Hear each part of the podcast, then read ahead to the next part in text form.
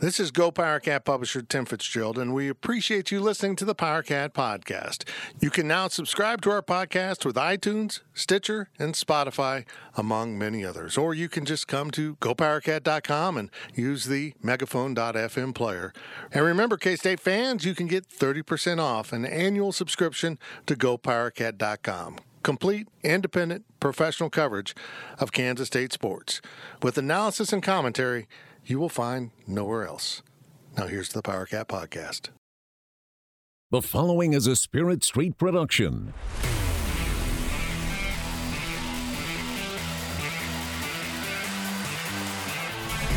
You've discovered your link to the Powercat podcast, presented by Fridge Wholesale Liquor.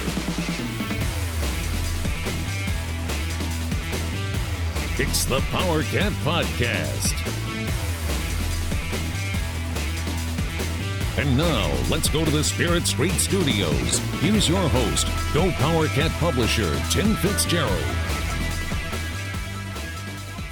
It's another, yes, another edition of the Powercat podcast. As we load up your ears, fill your senses here on the fourth of July weekend. Tim Fitzgerald and Marcus Watts are your podcasting team this week. Riley Gates is on vacation. Zach Carlson is doing his other summer gig and doing it quite well. He's in charge of one of the Manhattan pools. Hopefully he's doing it well. Yeah, fourth of July is a little busy for him. Uh, keep the kids above water. Yeah. Don't let them go to the bottom of the pool. Correct. That's a bad, that's a bad thing. Yes. This is the Powercat podcast. We're sponsored by the Fridge Wholesale Liquor. It's the fourth of July weekend. We know what you're going to do. If you're a person who does that and you're in the area, go to the Fridge. They will be able to tell you this is the perfect thing for the fourth of July, be it vodka, rum. What the whole store is. Uh, beer. Just depends what you like. Wine. If you're a wine person. Is wine a fourth of July drink? Come on. I mean, if you're eating steaks, it's, it's like a, a red wine. Shouldn't that be like a French Revolution? If, if, if you if you are a person that enjoys the French Re- Revolution, get some wine. But for the fourth of July, stick with beer and uh, things of that nature. Maybe some Kentucky bourbon. Uh, or do what I do. The most American thing of all that I buy at the Fridge. Mexican beer. Nothing says the fourth of July better than a Pacifico. Okay. I don't mean that. to get political, but if, if everyone coming from Mexico could just bring me a case of Pacifico, that'd be great. That'd be great. I'd... You could have a lot of Pacifico. Let's get into your questions from Wabash Station as we launch into a second holiday edition of the Powercat podcast right here from the beautiful, wonderful, opulent W T C Gig Powered Studios. And we start off with Wildcat Pilot eighty-eight, which I mistyped as Wildcat Plot eighty-eight, so it sounded like he was up to something. Sorry, it's Wildcat Pilot. Um, what is the role of a sports alum in a university? Is there a role? Not really. You know, I think we become fans after we're gone. You know, some take it a little bit further, you know, for themselves. Some will, you know, get really into social media and post a bunch of stuff. Um, you know, if the university calls the players and would like them to come back and speak to former players, I'm sure, you know, some would be open to it, some wouldn't. Some expect stuff from the university because of what they did there, and they expect free stuff and free tickets and all that stuff. You know, I wish there was probably a little bit more kind of a that. Unless you're, you know, unless your name's like Jordy Nelson or Terrence Newman or Darren Sproles, it's not as easy to get, you know, game tickets to a game. Well, plus Jordy has a locker room named after him because well, of yeah, his generosity. And you know his generosity and stuff. But you know, unless you're famous or you know in the N F L, you know, you just can't come back to any game and be like, hey, I need a, can I be on the sideline or can I get a ticket for this game? You know, it's it's a little bit more difficult for some people. I think, I think. You know, it's just it's just to be a fan and be supportive. You know, you understand what the players have to go through day in and day out more than anybody else. Yeah, people hear about it. Oh, they got to do this, this, and this. But nobody really understands what you have to go through. Yeah. It's like it's literally dusk till dawn. Yeah. Every You're day, a student. Except for, you know, a week, two weeks at the end of May, a week in before camp starts, and a couple weeks if you don't make it to a bowl game, or a week if you you know if if you do. So right. You don't have any time off. And you you have two jobs, two full-time jobs, a student and, a, and an athlete. So it's very difficult. You strike me, you're an interesting study because you played ten years ago plus, right? You finished up in oh eight? twelve, yeah. Uh, yep. No, oh seven. oh seven? So this is going on my... twelfth year? twelfth year. Um, you were a prominent player in your era, but that fades, you know? Mm-hmm. I mean, the prominence of that fades as new guys roll through. But you've kind of stuck in the forefront of people. I mean, particularly you're from Hays. You're from Western Kansas. You were well-known coming out of Hays, and now your job takes you into Western Kansas. How recognized are you out there? Do people still? I mean, the good thing about football is you have a helmet on. Mm-hmm. Even though I was on a billboard across Kansas and posters and stuff, I mean, obviously I don't look exactly like I used to twelve years ago. If you, you know, waved a power tie. I have m- more baldness, more pattern baldness going on. Um, but once once you once you introduce yourself, that would, they'll they'll know if they're if they're if they're a K-State fan, if they're a football fan. You know, I've had that. But um, do you go by Mark though? No, I mean legally, like through my work and stuff, everything's like Mark. But I don't introduce myself as Mark. You don't want to be associated with your dad. We know him. It's not, no. no. And if people don't know, I'm I'm legally, my name is Mark, M A R C, but I've gone by Marcus my whole life. So, which is odd. You would think it's Marcus, but you got it shortened to Mark. Mm-hmm. At no point has your name legally been Marcus. No, it's never been Marcus. On my birth certificate is Mark, M A R C. So I could just change my name to whatever I want. Sure. Timothy? Tornado. Tornado. No. So. Uh, do you interact with other football guys? I know you do, Jordy. But I, I, I don't a lot. You know. Well, I don't want you to speak I out was... of turn, too, what, what they tell you. But do you get a vibe from other guys about this new program? Mm, I didn't talk to too many people about it. You know, I, I more talk to people in the know that maybe aren't football players. So a lot of the information that I get and have, I don't share with many people, yeah. just because I don't want to. I don't no. build bridges and stuff like that. Um, but uh, you know, I don't. I, I I talked to Jordy a little bit about it. You know, that's about it. Just because I saw him a couple weeks ago, but you know, I haven't really talked. To, I don't talk to any other football players besides Jordy. We're not lying when we say you work and you. Raised two boys. Yeah, I work. I, I raised two boys. You know, I talk to Antoine Plight every once in a while. You know, the tornado that just went through Lawrence not too long ago. What's um, he doing in Lawrence? Wait. Well, he lives in Lawrence, but, you know, he uh, works in Topeka. I guess I would do the same. Um, But, yeah, I don't know why he's there. So, but he's he's holding he's holding the fort down for us. Yeah. That's what he's doing. He's he's painting as much purple as he can throughout the There's town. A lot of purple in Lawrence. So, um... No, anyway, so I, I just, I don't, I don't, you know, I kind of fell out of touch with a lot of them. Um, I was more close to the guys that were older mm-hmm. and a couple of years older than me than I was with guys yeah. in my class. So when I was in college, when we weren't at football, I was hanging out with, you know, Antoine and Jesse Tetuan, you know, and going, you know, me and Dylan Meyer kind of would just go with those guys, um, you know, when they'd go to parties or something like that. So... I, I just I don't know. I I got work. I got kids.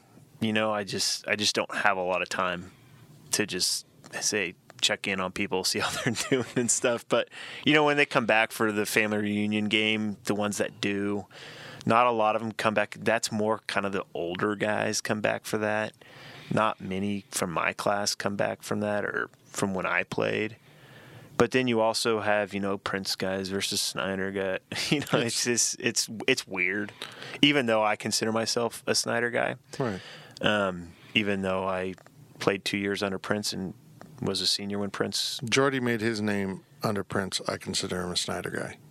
that's how you guys en- entered the program. Yeah. But Jordy, so Jordy's first year, as my first year under under Snyder, were pretty good. Mm-hmm. And then Jordy's junior year was it, it slacked off because he was hurt. Right. He had a P C L injury. Um, but then he, he blew up his senior year, you know. Amazing. And so, and I was just destroyed. I had nothing left? I had nothing left. Um, so, well, I'm going to, you know, I, I made my name under Snyder. Right. And I think Jordy did too, even though he blew up his senior year. But everything was geared offensively for Jordy and Josh that senior year for right. Jordy. And and Jordy worked hard, did a great and did everything to make himself that. But it's weird we're talking about him, and I'm literally staring at his. I'm looking right past you to his image on our wall. Yeah, uh, I, I'm not going to share the name of the former player, but excuse me, guys. I I uh, was at K-State eighty-two to eighty-six, so on the tail end of my fraternity experience, the younger guys were coming into the program, you know, and onto campus. So I'm I'm friends with a former player uh, through the fraternity, and I interact with him. He's part of the foundation, so to speak. And uh, I'm not going to mention his name because it was kind of a private conversation, but he did share that the foundation era is really concerned about this. They feel like Coach was run off, which in some ways he was. I was. He, he said, they're not happy with me because I played a role in that. And I'm like, well. That you I, played a role? Yeah. Well, I mean, I was the one that wrote the story to say it's time, and I've been a little aggressive. If anybody, let me just, and I'm not trying to defend Fitz at all, but if anybody in this world thinks that an article yeah. can run somebody off or make the eighty, oh, you know what? That's a good idea. That's a great article. I should do that. I'm that influential. Come on. Well, I, I, I totally ran off Gary Patterson. Yeah. I totally did that all. I mean, people that I, I laugh at people. You know, I don't get involved in social. I see it all on social media. It's just social media is just a pile of crap. I recognize that as a journalist, we have added voice. We yeah. have a stronger voice. But I don't think we're nearly as influential as people think, unless we write, uh, you know, with an opinion piece, it's or or reporting. Unless you write like a whistleblower, really, you know, they're cheating, they're doing this. Mm-hmm. You really don't have that big impact on things. You just make people yeah. mad or happy or whatever you're doing. You, you, you're it's emotion based, and people seem to be more emotional now than they ever have been. Like. Uh, if you say one thing, why do you hate him? Well, I don't. I just said I just had an opinion. Yeah, you know? It's just like, you know, Gene Taylor. Okay, he didn't hire Bill, but he wasn't going to really, you know, just run him off when he came here. Right. Things weren't going well. Recruiting and, was down. And people, you know, th- these guys that are further away from the program, who have this, uh, very, you know, like when Rome was built, mm-hmm. they they remember what it was. They they don't see the they didn't see. The crumbling that was taking place, and we did because we were real close to it. Yeah, and it, and I love Coach to death, and I wanted him to be able to do whatever he wanted, whenever he wanted, and and have nothing bad to say about the man. But at a certain point, you know it's time. Right. And it, that's nothing against him. No. It just, it, whatever was going on just wasn't working anymore. This was how it was always going to end. And the eighties got to be on the lookout for not just, you know, if ticket sales plummet and people don't go to games, it that just, coming. It hurts you as a brand. It, it was hurt, coming. And, and, and I think the A D probably saw something like that was coming. It was coming. And so, you know, he takes everything into consideration and, you know, when it w- the, there's never a right time to get rid of a legend. Never. So it didn't matter if he did it this year, if they did it this year, or if they did it next year, or if they did it two years ago. The same thing would have happened with people saying, oh, he was ran out, or oh, he didn't get to make his own mind. He should have been, you know, the, oh, it was time, you know, there was never a right time. So, you know, what I never wanted to happen was that he, something happened, he passed away on the job. That would have been... That would have been the worst case scenario. Horrific and traumatic for everyone, fans on up. Yeah. If he had passed away on the job or on the sideline. Yeah. He was an amazing man in the fact that when he was coaching, he, he could handle zero degrees and one hundred degrees. I still don't know how he did it. Exactly. So, I mean, obviously he didn't want to go out the way he did. He would have gone out as with a winning record and, you know, making a bowl game and, you know, but... It didn't happen that way, so it is what it is. You know, as a former player, I didn't get too worked up about it because I've had Coach Snyder's back when it comes to everything. Um, you know, I have his back on how he treats media, and, you know, that that most fans don't agree with that, um, the the limited access that he gives. Um, so, but, you know, I bet if you would talk to seventy, well, probably more than that, probably eighty percent, ninety percent of the of the former players that played, you know, from the late eighties to even two years ago, most of them probably would tell you, yeah, it was probably time to move on. They're going to have a celebration for Coach Snyder on July thirteenth. The tickets are available. We've got information on our site or our newsletters. If you're not getting our Go Powercat newsletters, it's right there in the middle of the front page. Go sign up for that. Um, having some issues with sign-ups, so be patient. You might have to do it a couple times if you don't get them. We send them out basically daily, multiple times a day. There'll be multiple times. When we're taping this on third, I've already sent one out. We'll do another one with the first podcast, and then whenever this one shows up. But this this is good. Coach Snyder left. It was obviously awkward. No comments. Showed up at the press conference. Not available. Wouldn't really talk. He's talked a little bit with E S P N. You could sense. And now they're having this celebration. Good thought. I'm not crazy about some of the execution with this. It's like, okay, now it's going to be public. I think it was going to be a private event, right? It's, yeah, it was going to be private. Private event for big donors and former players. Former players. Then they decided to open up on short notice.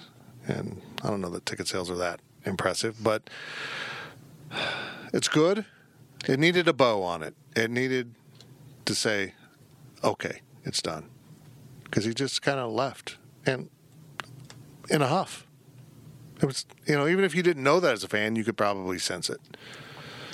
It didn't end the way we would have wanted it, but it kind of, like I just said, it ended the way it always was going to end. Yeah. He wasn't going to retire. No matter how many times he said, I want to leave it better for the next person, I want to get it. He wasn't going to retire. He, he he wanted to do this till the day he died. And if you're Gene Taylor, you can't let that happen. That, oh, my God, that would have been horrible. I mean, you can let it happen. Oh. It's career suicide. Yeah. Um, interesting question from Wildcat Pilot or Plot, depending on how your mood is. Uh, what do you see as the pros and cons going forward that may, with the new coaching staff that maybe us as media fans don't see? Anything out there? I mean, I think one thing is, is as fans, don't get so worked up about what happens today, what happens tomorrow, because it's too soon. So, you know, he, let's say K-State starts the season four and oh, beats Miss or you know, and beats Mississippi yeah. State, handles them nicely. Goes to Oklahoma State. Don't get too worked up about it. It's only four games, because if you you gotta you gotta look at, you know, with an open mind that, and even if they start zero and four, which they won't, but let's say they do, I, I'm gonna get worked up. I mean, if they lose to Nickel State. I mean, if they lose to Nickel State, but okay, one and four, sorry, or one and three, one and two, or two right. and you know whatever. Just you gotta give it time. Um, you know what the. I don't know if there's any pros or cons to it. It's just when he says something or, you know, they got seventeen commitments, you know, I'm just like, okay, you got a commitment. Show me the seventeen on signing day. Commitments mean crap. They really don't mean anything, honestly. Maybe in some people's eyes they do, but until they sign on the dotted line, right. They're not yours. Now, some of those kids, you know, you know, a lot of them are like, oh, this is a guarantee, but at any time they could be gone. This is my new thing I want from recruiting services. Uh, we do the star ratings. This guy's a two-star, four-star, five-star. Um, we at twenty-four seven do the crystal ball. I think he's going to sign with, you know, I love the guys that find out the kid's going to sign and then do the crystal ball. And then it's announced, you know, that he's going to. Um, I want the star rating for uh, recruiting commitment stickiness. One star through five star. Yeah. If you're a one star, if you good chance you're going somewhere else, or you're five star solid. That's that's what I want. That's that's my brilliant idea. Shannon Terry, write that down. Yeah. So I mean, the pros. The pro. I guess a pro would be, you know, it's there's going to be a lot of change, a lot of different things, but it's also not going to look that different. Yeah. You know, there's going to be new flashy uniforms. That's great for the fans. That's great for recruiting, I guess. For me, as I'm an old soul type of guy, like, I could care less what my uniform looked like. Oh, my God. I get to wear all – I mean, it'd be sweet to wear all white. But, like, I don't like, – I think on Twitter somebody's been trying to push a lavender uniform. Yeah, that's a – God help me. I will – yeah. Let's keep no. that on basketball. Well, it's that's it's just horrible. For football, why would football wear lavender? It's not. It has nothing to do with K-State. Nothing. K-State football, no. No, it doesn't. And and mm-hmm. if players are, you, you know, there's there's stuff in the works. My hill is the white uniforms, the all whites, white helmet down to white pants. Yeah, and I, I think that would look very clean and something K-State as a as a school could pull off. Yeah, because you can't redo the jerseys, but you use your existing white jersey. You just add pants, which are pants. Yeah, and and a helmet's a helmet. It's a, you get blanks and you put what you want on it. But you know, so there's there's gonna be some. That's about like the only real big change I think you're gonna notice. You know, but it's still football, and at the end of the day, wins and losses matter. And don't let the first year or the first two years judge how this university is, where this university is right. going. Because if you let that happen, then after Prince's first year, you think that things were going to be good because we went to, we won seven games, we went right. to a bowl game. You know, for me, and I think this is obvious, this is true with any new coach, but I think in the case of Kansas State, when you had a long-time coach, twenty-seven years with that three-year pause in the middle, so over a thirty-year span, this program was truly about Bill Snyder. I mean, even so much so that when Prince left, the university said, we got to bring Coach back. You know, they talked to Gary Patterson, but they brought Coach back. So it was about Coach. It's over now. We know it's over now. Last time he left, and you're like, oh, we kind of want Coach back, you know. But this program had had an erosion of momentum and energy around it. It was winding down, and you could sense it as a fan because the fans were winding down. They traveled less.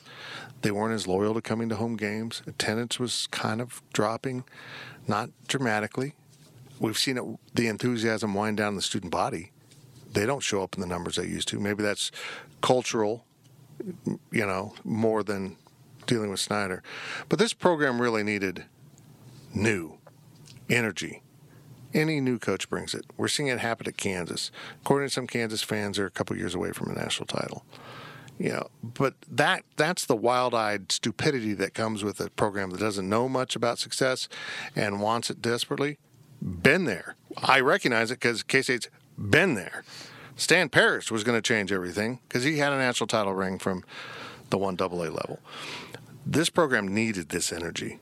It needed, from many standpoints, starting on the recruiting trail, they had to get better depth, better quality, and this recruiting with twenty nineteen commitments, whatever it is, is huge. But the fans needed to have the little boost. It ended in Nashville. That loss at Vanderbilt, not just because it was a loss, but because how poorly it was executed, coached and played, stopped the program dead in my mind. I think it's really cool that in week three of this season, they get to go back to the S E C, back on the road with a game that I think will measure the enthusiasm of this fan base. How many people make that even longer drive to Starkville, Mississippi than Nashville? I think it's longer. Maybe not. Maybe actually it's not. I think about it. I think it's about two and a half hours from Memphis to Nashville and Memphis to Starkville. Anyhow, I think a lot of fans are going. And I think if they win, the fan base will be lit again. Well, I don't even think it's, they don't even have to win. They have to look really good. They just have to play good. Play better than the team did last year at home. Yeah, because... That Mississippi State team was really good, though. Yeah, and they lost a lot. lost a lot. But they also have... You know, the transfer quarterback coming in. So, you know, they got some stuff. But right. we got to look at this. I mean, you can look up north here a couple hours away at a school in Nebraska. And when Tom Osborne, you know, retired, Frank Solich took over. And he did good things. They weren't bad. No. But then he got ran out. Yeah. Okay. And they haven't been the same since. No, they haven't. Now, with Scott Frost there, things will change. He's going to bring it back. He will bring it back. It'll be a contender, eight, nine to eleven win team, I think, every year. Right. They will be in the Big Ten conversation with the Ohio States and Michigans and Penn States of the world pretty quickly. So, can Klieman do it? I think so. I, I don't know why I think he can do it. Do I expect it to be at Nebraska's level? No. I don't think K-State will be nine to eleven wins type of school because it's just it, it's different. Um, so only two programs.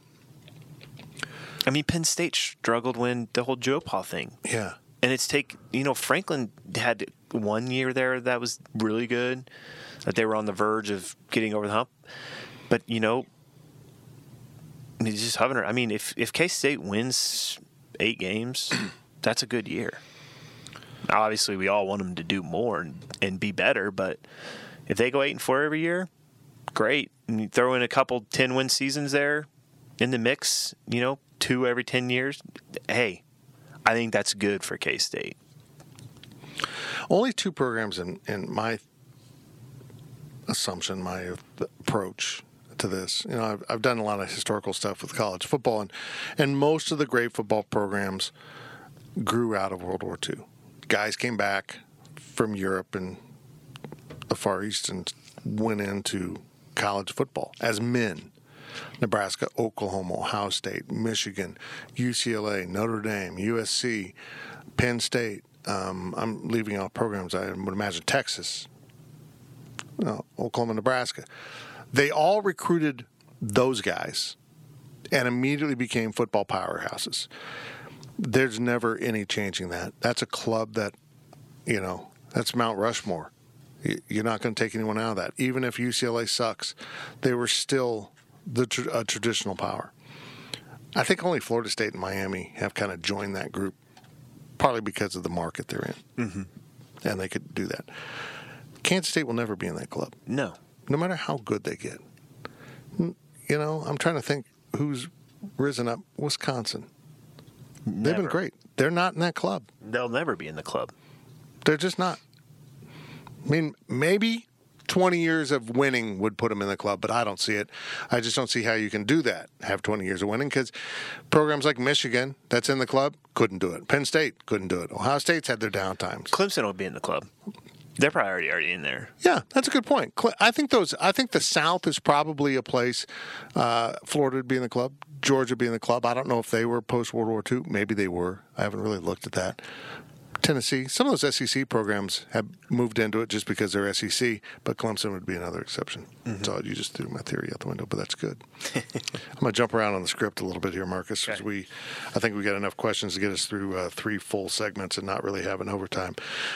Uh, Wildcat Wabash asks this, uh, if Klieman only wins four games this first year, do you think that has the potential of uh, being too big of a setback in recruiting and fan support that he couldn't overcome it long term? If he only wins four games this yeah. year? No. no. I don't expect much. I mean, I think the Vegas odds are five and a half, which I think's perfect. If they win six games, great. If they win four, so. You know? It's year one. The cupboard was bare with depth. You know, there's it's going to take time. just like it did it, like it is in Nebraska right now for Scott Frost. And he ran off a lot of players. You know, they were terrible. They how many games they win last year? Three, three or four. Do you do see him calling, running them off? No.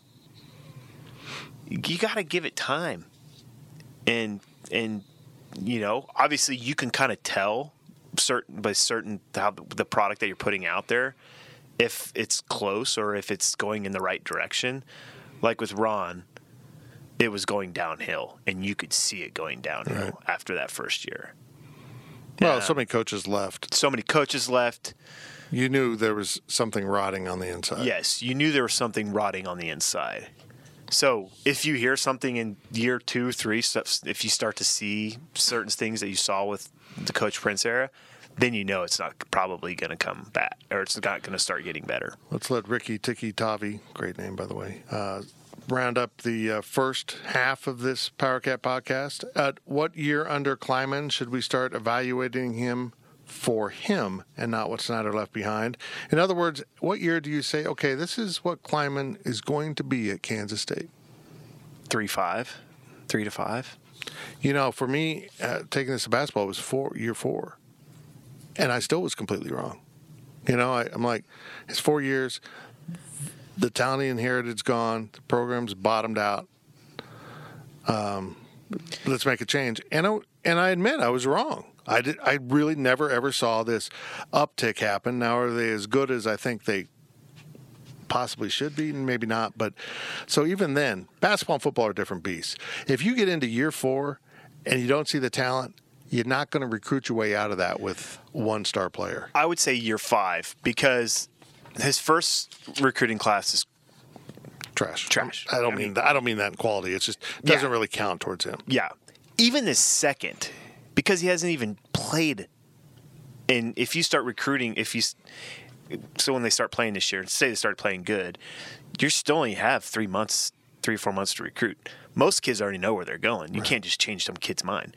So I think it's that what would be the f- second full year. So twenty, twenty twenty-one class. twenty-one class when they're juniors, sophomores to juniors. You kind of have you'll kind of get a gauge mm-hmm.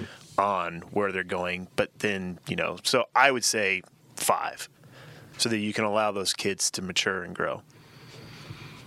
So I'd give them five years.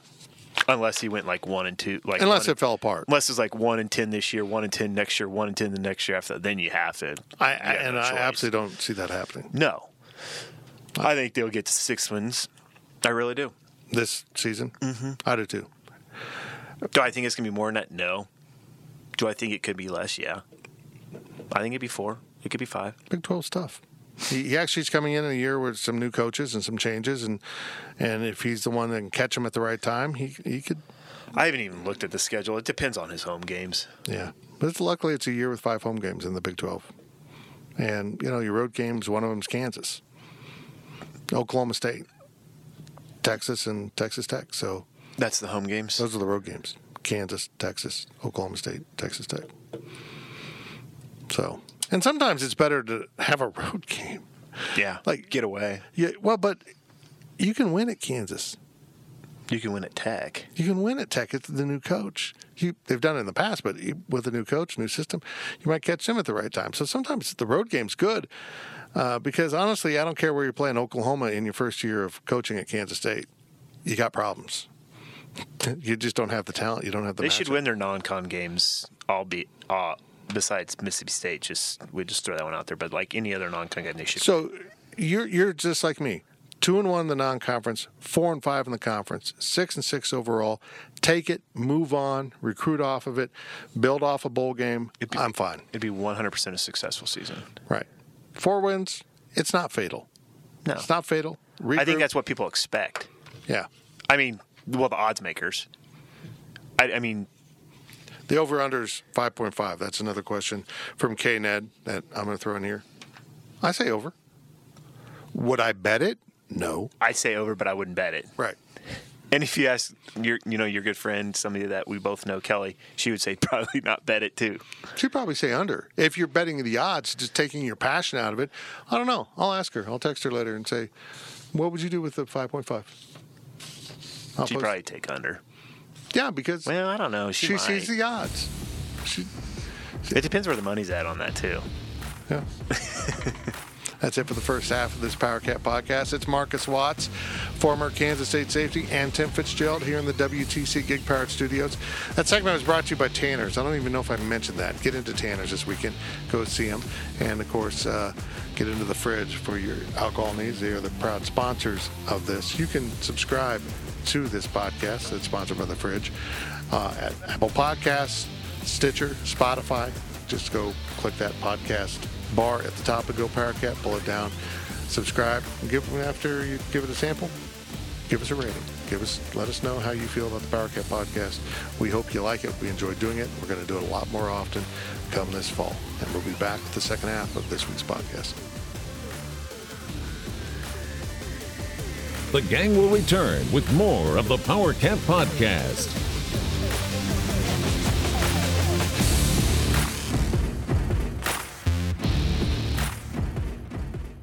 Introducing the Two-Way V four, where groundbreaking fuel cell technology meets fresh foam cushioning for the ultimate performance. With fuel cell, each step feels explosive, delivering unparalleled energy return. Paired with fresh foam, experience maximum comfort throughout the game. Its lightweight textile upper offers support and breathability without sacrificing agility. Whether you're hitting the clutch shot or locking down the opposition, the Two-Way V four gives you the tools to play at a high level. Learn more and purchase the Two-Way for yourself at new balance dot com.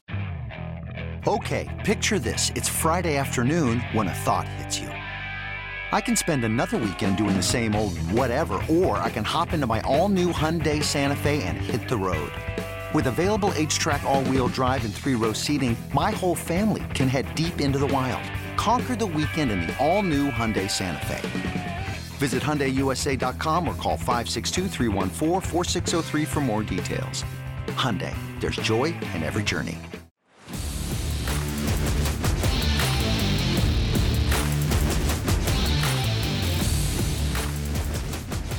Back to Fitz of the Powercat podcast, sponsored by Fridge Wholesale Liquor. Welcome back to the Powercat podcast from the W T C Gig Powered Studios. It's Tim Fitzgerald, publisher of go powercat dot com, and joined this week for a couple podcasts from Marcus Watts. Riley's on vacation, Zach's doing other things. Watts said, let's do some podcasts. Yeah. And I said, it's yeah. It's been a while. I was like, I've been thinking about it, so... So we were sneaky.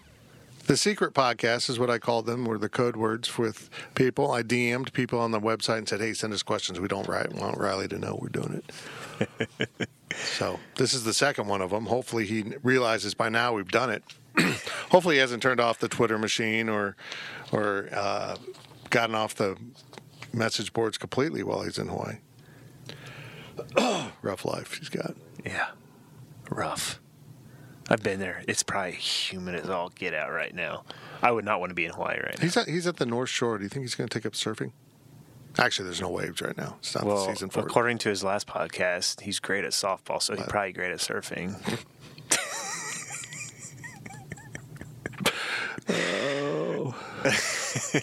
Oh. Love your island. Shot across the bow. Mm-hmm. Contra Cat gets us started here. We're sponsored by The Fridge. The second segment's brought to you by The High Low down in Aggieville. Stop in and say hi to Seth and everyone else. Or say hi, low. Contra Cat, here we go. What is the biggest evolution in college football since your playing days? And uh, I think he means schematically. and well, how- Probably the zone read, because it really wasn't. It came in. It's everywhere. But it came in. At the end, tail end of my... Has his own read lost its effectiveness because so many people do it? Players? Uh, uh, I mean, more, more there's more defenses to defend it. Right. I mean... But it, players, have, defensive players have seen it a lot more. Yeah. But I mean, still... you got There's more film on it. You know, there's... You know, Vince Young took it to the next level. Well, he could make the wrong call and still get it right. Exactly. And so... It's Michael Bishop. Yeah, so it's kind of, I mean, it was kind of around my time and stuff, but where they've taken it and then the passing game, like literally, honestly, the passing game, it's impossible. Some some of them are impossible to defend. Like yeah. You could run certain play every single time. And if you don't have the the athletes on the defensive side to man, play man-to-man, you're never going to stop it. That's the biggest thing. Except for the quarterbacks, you know, the, the bad throw, turnover stuff, that's what stops some of these offenses. That's the only thing that can stop it. We talked about in the previous podcast the challenge of getting receivers and maybe the advantage of getting running backs for this program because of how it's schemed. Is it a good sale for a cornerback to say, yeah, come to the Big twelve, you're going to get challenged every day? Or is it a, or do corners probably go, I don't want to go there, I'm going to look like a fool? I think it depends on what program you go to. Because if you go a program that plays a lot of zone, I don't know if I'd want to go there. No. That's... But Uh, you know, somebody that plays, you know, a lot of man. I think the N F L will probably look more at whether or not you can play man-to-man. Zone's kind of a pit you get lost in, because if you're playing zone to survive because you don't have the talent at corner, then you can't get the talent at corner because they're looking at you playing zone and they don't want to do it. Yeah. I mean, K-State played a lot of zone mm-hmm. under Coach Snyder. You know, it's safe. And which was his point. Let's not give up points. Yeah, let's well, get the I ball back and possess it. The same. I totally. I don't think things are going to be as radically different as people. I, I, I mean, the bend but don't break is frustrating. Trust me, it is. I mean, I think this staff will be more aggressive, but um, they took the bend but don't break too far, in my opinion. Yeah, they let I mean, them. When you're get... playing ten, twelve yards off as a cor- honestly as a corner, I'd want to be either two or three yards. You know, more no more than five. I don't want to tackle you. I want to break up the pass. Well, I don't want you at full speed. Yeah. And I'm backpedaling. I'm toast. I'm, yeah, you have no chance. Well, first of all, if it's me, I can't backpedal. I fall down. I'd be a bad corner in so many ways. Well, let's let's take this to the next step from I Like Pickles Cat. I Like Pickles Cat. Uh, we hear about this offense a lot. We've talked a lot about this offense they're going to run, similarities with Coach Snyder, differences. But Klieman's a defensive guy, and Scotty Hazelton is the most proven on this staff in some ways as an F B S coach. I think Van Malone and and uh, Buddy Wyatt might have something to say about that. But uh, what will change in the schemes on the defensive side of the ball? Do you think there'll be more man? Try it? I mean, you got to have the players to do it. I don't, I don't think they do. know if they have the players to do it. And they're not going to do it just to do it. That's fatal. Yeah, and so that's been the problem with K-State. You know, they had Duke and um, Reed. Mm-hmm. They could have been more aggressive with those two. I agree. But they didn't still. I think Duke was a better man. Duke's a man, a better man-to-man than he is his own. Yeah. Even though, And, he, and that's why he got, you know, drafted. You got a chance, yeah. So, um, I, I think they'll try to be, but they have to be careful. There'll be probably some more zone read or zone blitzes, where you may be, you know, bringing a linebacker but dropping a, a defensive lineman back into that hole, you know, that kind of s- stuff. I don't think you'll see much more man to man. Look, the the spread offenses that are in the Big twelve. With man-to-man, if you don't make the first tackle, you're done. Mm-hmm. And all- so it's better to probably play zone more um, and try to get him to make mistakes. I love hearing you argue with yourself because your mentality is, let's play man. Let's. I, I, I want to. But you, but you have to. You understand the pitfalls of that. I do. Because these these schemes, these spread schemes are all about spreading you out, that's why it's called that, and creating one-on-one opportunities. There's few teams that can just play man in, in, in college football. I've seen some really good corners. And look, that's Clemson. That's Alabama. Look the fool trying to tackle a guy in space. Like, so, those are the only schools that could probably – like, Alabama plays man-to-man a lot. If you were a defense coordinator, what would you do? With this team? With this team. That's I'd play – I'd bend but don't break. Get I'd play zone. And I would keep everything in front of you and tackle well. I freaking hate it, but I would do it. I would do it, but pick some battles. Yeah, change it up once. You got to change it up. You got to give quarterbacks. I'd bring some. Looks. I'd bring. Exo- I would bring exotic blitzes. I would. I would throw some wrinkles in there. Drop some. Drop two defensive linemen. Bring three linebackers. I mean, I would do a whole bunch of different stuff like that. But this so K-State we, does not have the athletes to compete with the athletes that we will play. So, and that's not a knock on all those guys. No. It's just they're just they're better. They're just better athletes.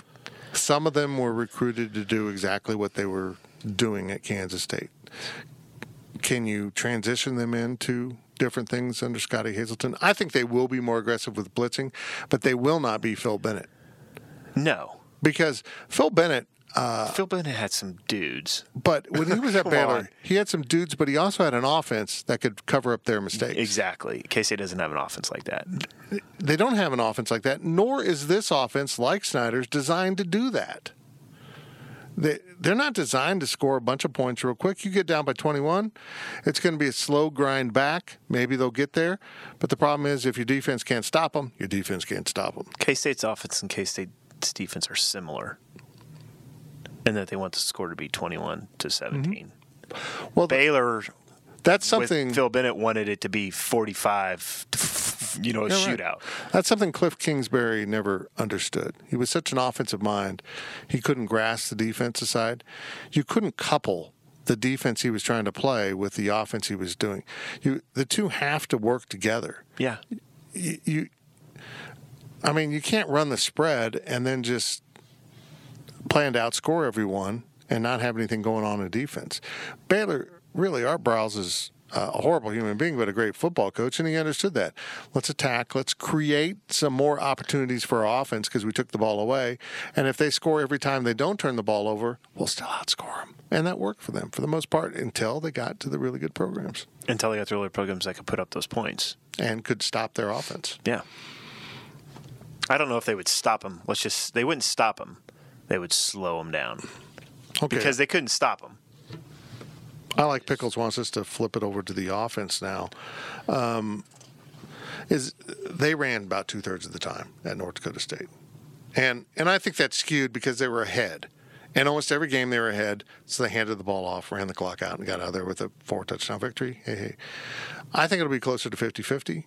But is he going to have to throw it more at Kansas State to deal with the Big twelve? No. You can throw fifty-fifty. You can do it fifty-fifty. Well, that's, I, I agree with fifty-fifty, but two-thirds running I don't think will work unless you're really freaking good at it, and then you can run the ball and score touchdowns. And well, are you saying this year or yeah. are you saying in general? I think they're going to be playing from behind. Which, oh, they're going to be playing from behind. They're going to be throwing more than – They're going to have to throw. They're going to have to throw more. That, I mean, that's the only – do I think they want to? No. So maybe in four years it may – we may be complete opposite because they may be able to control the game and their defense will be better that they can stop people more. Maybe they'll have to throw the ball so much this season to catch up that they'll convince receivers they can catch the ball at K-State. They'll get good receivers and then go back to running the ball. Conspiracy it's not theory. That hard to catch the ball. It's more hard to get separation. Catching the ball is easy.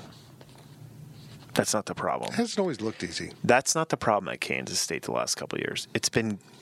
Nobody can get off a man-to-man. Nobody can get off separation. Sorry. That's just point blank what it is. Don't watch the ball. Watch the watch the field. Watch the receivers. Don't watch the quarterback. Watch the receivers and see if they get separation. See where Skyler's having to throw the ball. Is he having to throw it in a two-yard window or does he got a five-yard window? It's a, it's up to the receivers to give him that five-yard window. And that that doesn't happen. Now, if Skyler becomes a really, really good quarterback, that two-yard window becomes a five-yard window in his eyes. Yeah. Right. Like Patrick Mahomes. No. A half a yard is ten yards. You put the ball into the... He's going to hit the spot. Yeah. Skyler just isn't there yet. No, he might, he could be there this year. Get more, get out more, Cat. I finally put it together. This guy's a homebody and he wants to get out more. I'm encouraging you to do that, too. What qualities of Coach Snyder's sh- should Coach Klieman try to emulate to be successful at K-State? Or should he change it up besides recruiting, which is obviously different? Is zero. Zero. Absolutely zero. Klieman just needs to be himself. I agree. Just do your own thing, man. But you have to respect. Right. Here's, here's where we have to always get into this, because this is what Prince didn't do. You have to respect what Coach Snyder had done and what he's and what he's meant to this university and this program. If you try to trash everything he's done, and try to throw everything out the door and say, this is my program now. I'm going to do whatever the hell I want to do. I don't care what's been done before. It'll never work. I don't care if you were friends with Coach Snyder and a big donor. I don't care if you were a former player and prominent and want to come back. Ron Prince was threatened by that, and he didn't want him in the building. Chris Klieman won't be that way. No. No, he's he's very secure. I guarantee I he hasn't taken down probably the lifting records over the last six years. Well, that's a great transition right into the next question, because that's exactly it. They kept Chris Dawson, the strength and conditioning coach, so it's all relevant. It's all comparative. Old fella gets us going here at the end of the second segment. We'll wrap this up with old fella with a couple questions. I've heard that K S U's strength and conditioning program is among the most demanding in the Big twelve. That said, it doesn't seem to get much notice. What's your view of the quality and intensity of the program and any changes Klieman might have made to it? I mean, I don't know what Kleiman's doing. I've heard it's... It's probably just as bad. It's nuanced. Just Look, as bad. when a when a when a coach comes in the first year, he's probably going to test his players. Oh, absolutely. So, I want you to quit if you're not hard. If you're not tough. He's enough. Probably ran him into the ground a few times. He's probably not going to run him too much into the ground. Um, Coach Snyder's in the way he went about things from when I was there. Obviously, different strength and different coach. It was just tiresome more than anything. Um, work to do work instead of work to accomplish things. Correct. Yeah. And so I've heard. But that's just kind of how the old school mentality is. Very. So it just it, it you know, people just going through the motions, just trying to get through it and just get out. Yeah. Type of thing. Um they I think Dawson's done an amazing job. He's and, tough. And what he did at K U before he came here was... He played a big role in Mark yes, Mangino's success. Very much so. So he, he's got all the pedigree and stuff, and, you know, I'm, I'm happy they were able to keep him around. And I hope they do, because I think he's a great strength. I mean, K-State looks bigger now than they have... You know, when I was playing, we were tiny. But it wouldn't matter for me. I mean, I'd have to be on steroids to, to look big. I could lift as much and eat as much. I've Can we try did. that out? Can we see if we put no. you on steroids? I mean, I may get on steroids when I have surgery or something. Who knows? But just get ripped. I, I went on steroids and, and got fat, but they weren't the right kind of steroids. So, oh, jeez, oh, wrong steroids. Hey, Chris Dawson's a beast. I would not want to go through one of his workouts. No, they got they got two in the. And the prominent men's sports, they got two of the two great strength and conditioning coaches. Look, they have more equipment, more technology, more understanding of, of everything. And that's really what's happening now is, is the science of conditioning has advanced tremendously. Yeah, it's not just all, hey, go run one hundred yards three hundred times. You know, I mean, not like that would have, or twenty times. It's good for you. It's more structured now. It's more like, okay, it's more the, okay, not just running one hundred yards is going to be good. It's the effort in that one hundred yards. You know, yes, you want to give effort and stuff like that, but just, hey, I ran I ran ten miles today. Great. What, how does that how help long you did become it take? A football player? You know, like, what is, you know, it's more specific. And then you'll have position-oriented conditioning, right, which is more understandable now because you know the movements of players and what they need. Uh, is better understand. Now, there's some people out here, this next question from old fella, who think the paintball and everything uh, is new. Those things were going under, uh, coach, in recent years. Fun stuff, team building, morale building activities. What wasn't happening was the social media accompanying it. So you really didn't learn much about it. Now, Klieman has embraced social media, and they're there, and they put up the fun stories.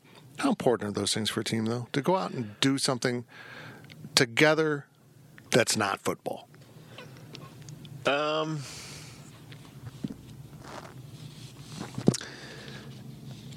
here's the thing. Players will look at it different.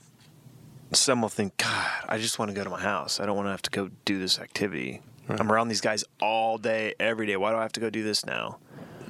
I just want to get away.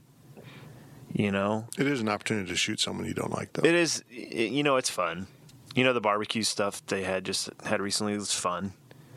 But look, everything's built in the locker room. It doesn't matter what you do on that, because if there's if your lock look, there was issues last year within the locker room. Mm-hmm. They went paintballing last year. Mm-hmm. Did it help? Nope.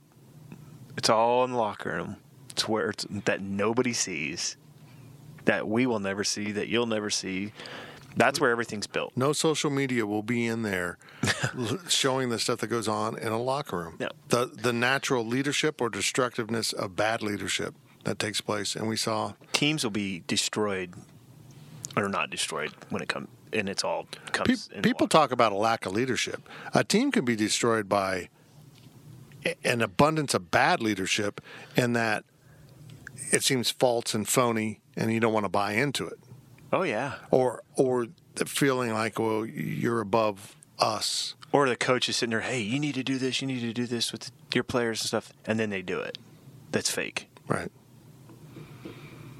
So. Should Go Powercat have a paintball activity? Yes, just so I can shoot Riley. There's there's a good chance if we do paintball, within the first two minutes of this activity, I will be down with an injury. So will I. Being shot by my employees repeatedly. None of them helping me. They're just shooting me over and over. They've turned on me with paintball.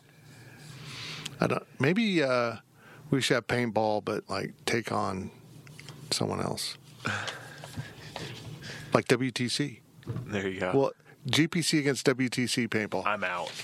Anything that has to do with physical activity besides golfing, I'm oh, out. For God's sakes, you're in the best until I can, until I can get this back fixed, I ain't doing anything except for golfing, even though that's probably worse for your back, but I don't have to run and pull okay. a hamstring. One final thing from old fella, uh, and I'll handle this probably. Uh, when Coach Tuiasa Sopo was hired, there was a thought. They, they wouldn't have thought. I mean, they were pretty open about it. He's hired to bring in Polynesian players. We really haven't seen that. There was someone in the first class. And that just doesn't happen immediately. It doesn't. There's, there was a uh, tradition of some Polynesian players coming to K-State. It wasn't a lot. Yeah, there was just a few. Mario Fatafei being the most recent memorable but guy. There's also been some ones that came that were bad. Like, we're supposed to be real good when we're trash. Right. You got to get the right guy. Just because you're Polynesian doesn't mean you're awesome. No, and it's hard to get him to Kansas. Bingo. Look, these guys don't want to come to Kansas. If they're truly Polynesian, they're coming from the islands, or even coming. A West Coast guy, man, get them to Texas is a challenge, and it's warm. Yeah. It'll don't happen. expect don't expect a lot. You can expect some. Do I want two defensive tackles a year that are legit? Yeah, because in case it's going to be playing for Big twelve titles. Just let the Pac twelve keep destroying themselves, and they'll start coming. Because it's happening. Because Pac twelve is just god-awful. Or we could just do what I really want and start stealing programs from the Pac twelve to expand. But then you'll never get them. They'll just go to those schools? They'll just go to They'll those... go to Arizona, Arizona State? Exactly. Bastards. Because it's closer. How about us here in I Kansas? Mean, sh- come on. Let's get real. Scottsdale, Phoenix, or Manhattan, Kansas? What, what if we started an advertising campaign... Manhattan, the Polynesia of Central America. That didn't sound right.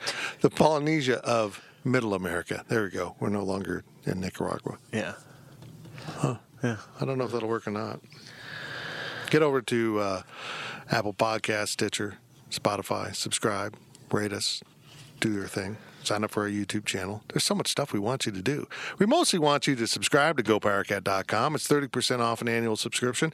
Get that done. Football's coming. There's not a better special that I know of, unless they spring one on me. Just get, go subscribe. It, look, if you miss out on the another special, I'm sorry, but you're still going to get value for what you subscribe to. The, the product, what my guys put out behind the paywall, is absolutely incredible. Compared to any other media outlet, it is truly premium analysis, commentary, coverage, interviews that you don't get other places, and uh, inputs you don't get other places. We've been doing this a long time. That means I'm old. Um, but that also means I've been around it, and I know a lot of guys like Marcus Watts, who's here offering his input. We're not here to be friends with the coaches and players. We're here to cover Kansas State football and basketball, and do it in an unbiased, independent manner. We don't work for the university. Our, what we put up isn't driven to sell tickets or anything. It's driven to feed the fans what they need to know, what they want to know, and what we believe to be the truth about K C N sports. It's all at go powercat dot com. We're going to take a break here. We're going to come back with a hybrid overtime, maybe just a third segment. Got some questions about the Big twelve that I think are pretty good from K N E D. That's on the other side of the Powercat podcast, sponsored by Fridge Wholesale Liquor. The gang will return with more of the Powercat podcast.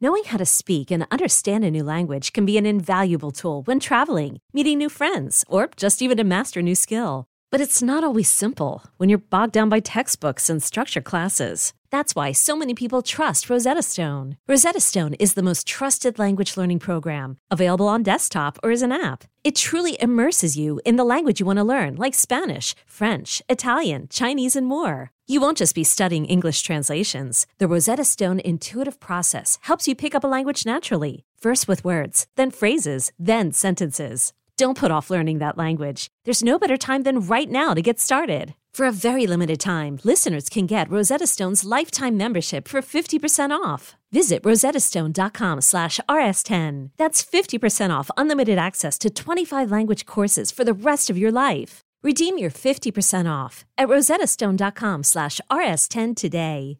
This episode is brought to you by Progressive Insurance. Whether you love true crime or comedy, celebrity interviews or news, you call the shots on what's in your podcast queue. And guess what? Now you can call them on your auto insurance too, with the Name Your Price tool from Progressive. It works just the way it sounds. You tell Progressive how much you want to pay for car insurance, and they'll show you coverage options that fit your budget. Get your quote today at progressive dot com to join the over twenty-eight million drivers who trust Progressive. Progressive Casualty Insurance Company and Affiliates. Price and coverage match limited by state law.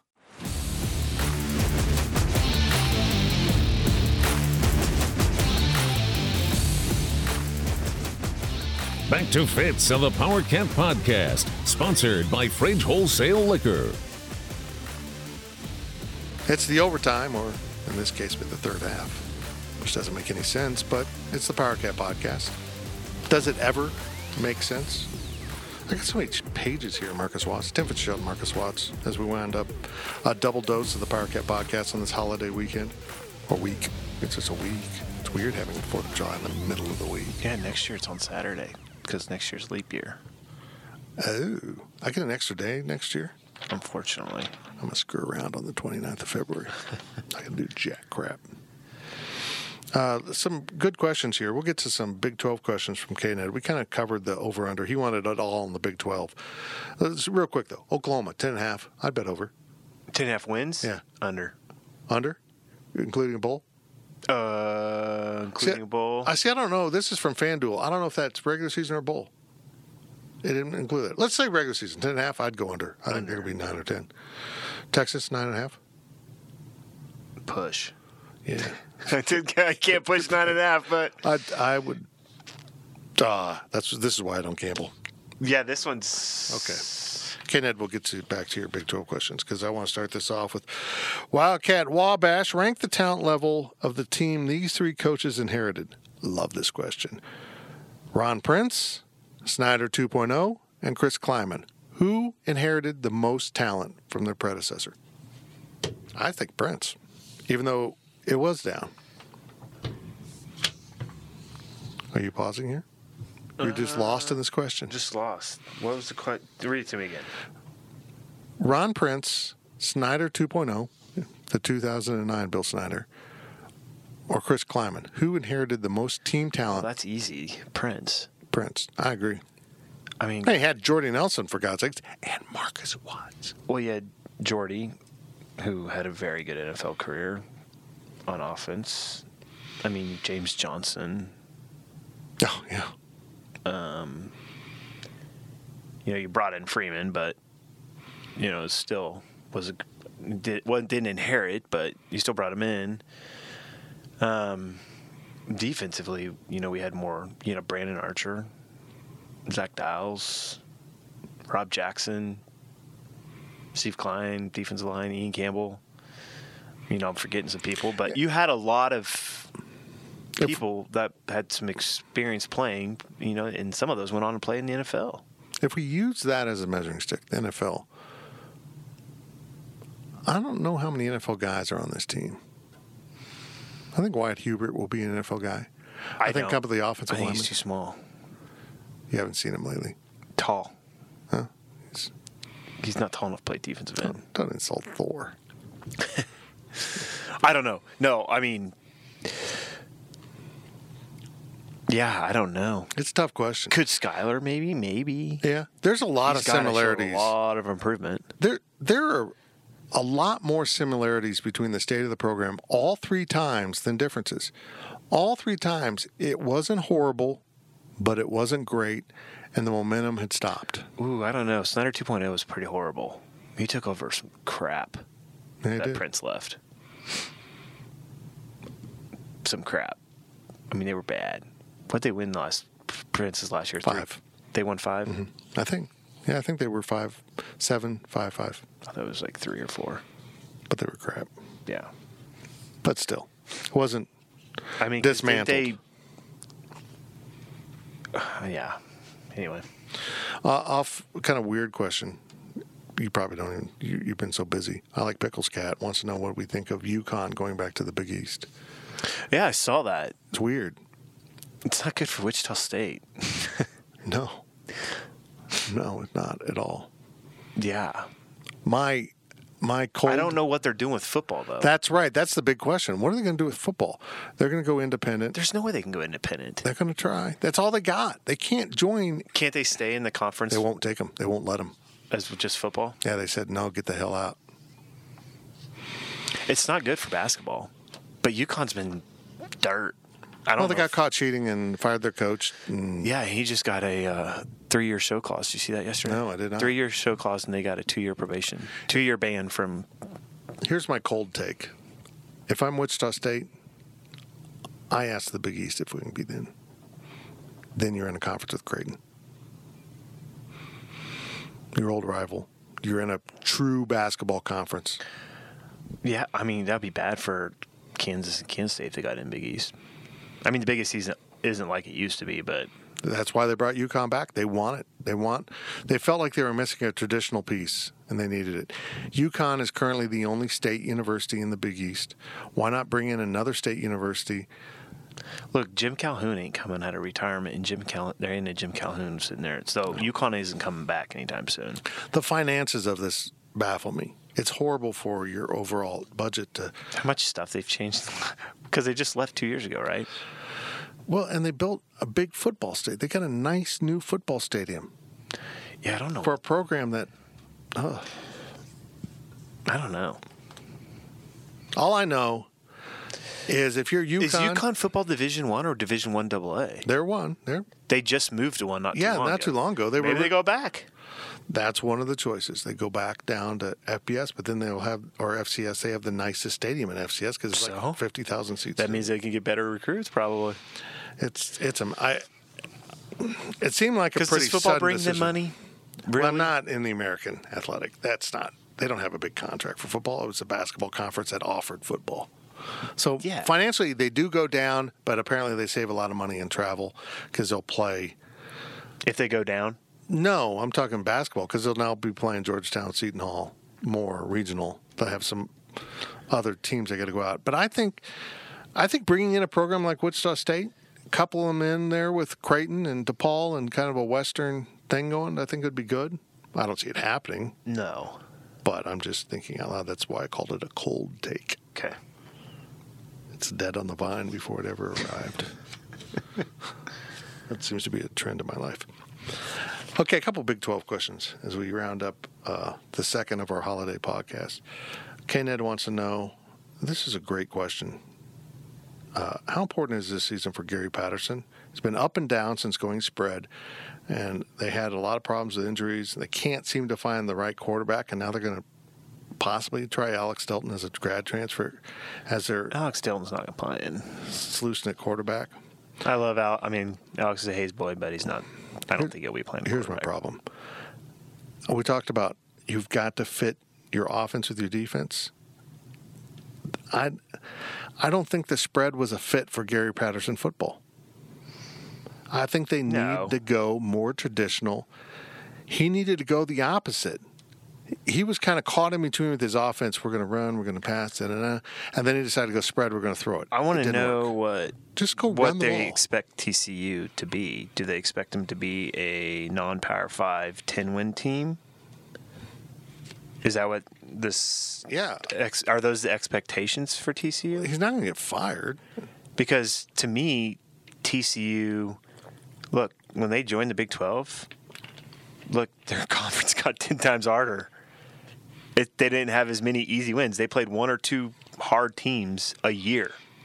Does this sound familiar? What's, what's so, going on, K-State? Now they're joining the conference where they're having to compete with Texas, week in, Oklahoma. Week out. Attrition with injury. Yeah, Texas, and they're they're competing for the same kids. Well, they're probably out of those, you know, the big names down south, they're at the bottom half. And, I mean, yeah, they get some recruits, but they're not going to get, if it's between Texas and T C U, kids probably going to go to Texas most of the time. Most of the time. Not you know, always. They may, get, they may get one or two, but. Well, lately, kids would go to T C U or Tech over Texas just because. Yeah, but, you know. Herman gets it going again, which he is. You I can't think. just go. I don't. I don't expect. I mean, T C U was good in when they. You know, I was happy to bring him in when they were beating all those. You know, having some good games and stuff. You but. know, K-Net asked about have they lost their identity. Well, their identity was they were the F, the non-power five power. They were the Gary Patterson. But here's here's what we talked about. He's a defensive coach. He brought in an offensive coordinator. Let him do his thing. Right. Does Gary know about offenses? Sure. He does, but... Doesn't want... He literally doesn't want to mess with no. it. No. But if you you bring in an offensive coordinator that wants to run his thing and it doesn't work, what do you do? You know? And they've had a lot of injuries. That program's been snake-bitten by injuries. A lot. Especially on the defensive side of the ball. But he ain't going anywhere. He got him no. into a Power Five conference. It's kind of like Bill Snyder. Yeah, he's going to have to really. I don't want to say overstay his welcome because that's not true of Coach Snyder either. Just kind of make it obvious that things are only going to erode further, which is what happened at K-State. Yeah. Uh, he's fine. Yeah. But as Kane said, he he looks tired. He just doesn't look like the same Gary Patterson. I think he's a little frustrated with the program. Life was easy it's in the Mountain West. It's not an easy school to recruit to either. Well, in in some ways, yes and no. If you're a non-Power five team and you're sitting there in the Metroplex in Fort Worth, it's great. Yeah. The players you can get to, to Fort Worth are going to be better than anything else in the Mountain West and good enough to go beat an Oklahoma in a one game. One game every five years. Right. Yeah. Now you're getting good players, but you're not getting the same level of players as other teams in the conference. You don't have the best players in the conference. No. This is going to be Chris Kleiman's challenge, too. Yeah. You will not have the best players. You will not have two games on your schedule that you really have to prep and rev up for. You are going to have it week in and week out. You're going to have to play mistake-free and be as healthy as possible and catch a lot of these teams on an off day. They were, they could play horrible in half their games and win by three touchdowns. That... That sentence is for T C U in the Mountain West and North Dakota State and yeah. the F C S level. Matt Campbell is good at Iowa State. I'm impressed with him. Uh, but is he the nineteenth best coach, coach in the country, according to one list? Uh, unanimous being the third program in the Big twelve, coming off a ninety-sixth ranked offensive year with Hakeem Butler and David Montgomery. That is a great question. Offensively, there's no way they're going to maintain what they had. Those are two N F L guys. Those are two really good players. Yeah, but they also lost their quarterback. Or, well, that or two quarterbacks. That's the most amazing thing he's done at Iowa State. Yeah, is they have survived quarterback issues that would have been fatal to everyone. If it, their quarterback would have been healthy, they had been top fifty in offense last year, easy. If they can get a quarterback to stay healthy and be really good through a whole season, because they have Purdy's back, right? Yeah. If he stays healthy, I think they'll I think they'll improve offensively. Because everybody just focused on David Montgomery last year. That's all you had to do. Yeah, they struggled a little bit when when he was out. Yeah. Is is he the real deal, Campbell? I think it's too early to tell. Still. And yeah. what, what is it, year four? I mean, it's Iowa State. What's the real deal? Seven, eight wins? That I mean, I look at them a lot like K-State. Seven, eight wins a year is a good year. Throwing some ten wins every once in a while. Is he capable of that? I don't know if he is. I mean, they did it in early two thousands. I can see him being a guy that kind of sets up shop at Iowa State. Thinks, and, you know, he can say I'm staying, but come on, man. Ohio State, if they come and offer, Michigan comes and offers, you're going to leave. He'll but eventually he, leave. But I he think. might get him to seven, seven wins a season consistently, never quite get that next offer, and the fans will go bored with seven wins. When They'll they have a year like Seneca Wallace's year. They got to hit the, the right formula. Yeah. It, that's the same thing with K-State. They got to hit the right formula. Look at Kansas. They found the right quarterback with enough good players in the right sequence of timing when K-State dropped off under Ron Prince, and they had success. They hit the jackpot. Yep. I don't so, know. Uh, they've got to beat Iowa. That's but I do next. think he's he's probably easily one of the top twenty coaches in the country. That's his next question. How big is the Iowa game, the Cy-Hawk game for him? He's He's got to win that game. He's got to stop losing to Iowa. They're, oh, yeah. That just kind of – I feel like that's one of those games kind of like Bill Snyder would beat coaches that have more talent, have more enthusiasm, but I'm the old veteran. I'm the chess master. I know what pieces to move to win this game even though I'm inferior. I think Klieman has that. I don't know. We're going to find out. That's people ask, do you get this a lot? How good's K-State going to be this year? I mean, yeah, I get that all the time. Yeah. What do you think about the team this year? You think they're – I have no idea. Yeah, you want to go, look, it's my job to to guess, educate a guess, but it is – I don't really – I would almost say, what do you th- – I do this. What do you think? I want to know what you think as a fan. I value that. I don't know. I think the expectations need to be as low as possible as a fan.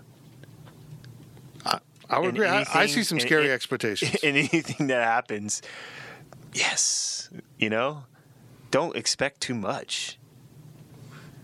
Just because you like what he says or, oh, you heard this news. Oh, that's awesome. You know, just calm. Because one or two injuries could turn this season into a dumpster fire. It's a... It's a sweet spot. It's hard to find it. It's hard not to be like, eh, whatever, we'll see what happens.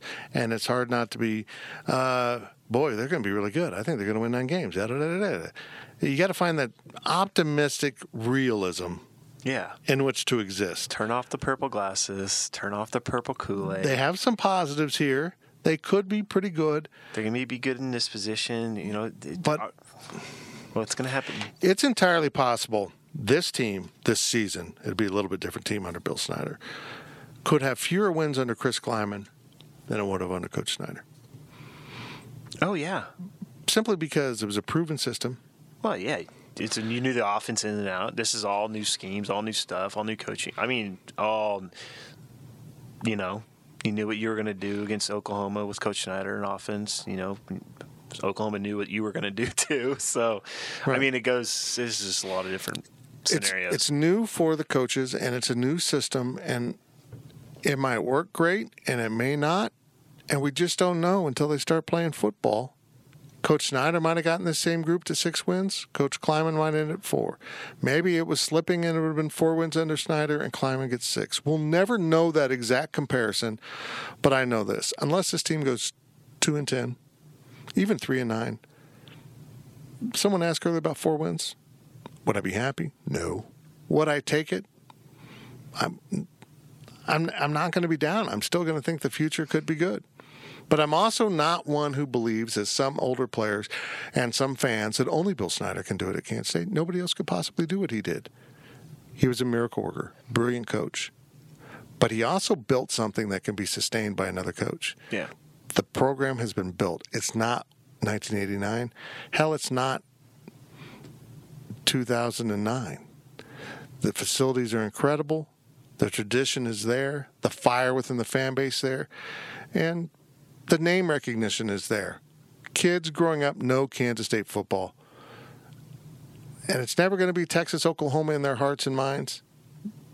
But four or five years down the road, they can be getting good players again, the kind that they got at Kansas State in the early two thousands.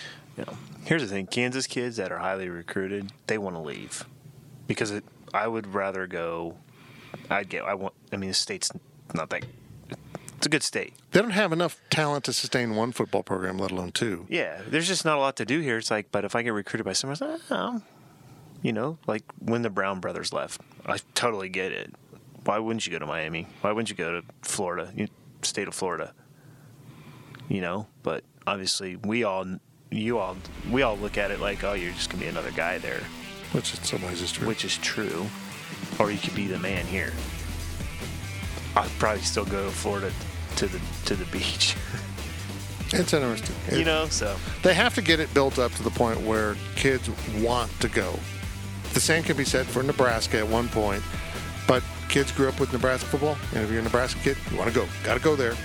Um, But it's also going to take a recruiting cycle, I think, mm-hmm. of kids to do it. I know. To start the wave. We'll see. There's a lot of unknowns. Yeah. Thanks for joining us for a couple podcasts, partner. You no got problem. Things to do. You got to get back to your life. Got to go check out your meat that's smoking. Yeah. That sounded dirty. Didn't mean to. This is the Powercat Podcast. Got some work stuff I got to get going to, too. Woo!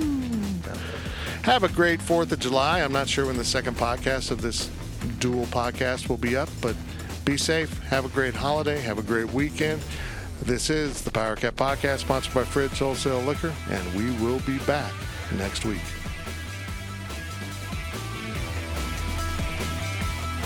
Powercat Podcast. All rights reserved. go powercat dot com and Spirit Street Publishing.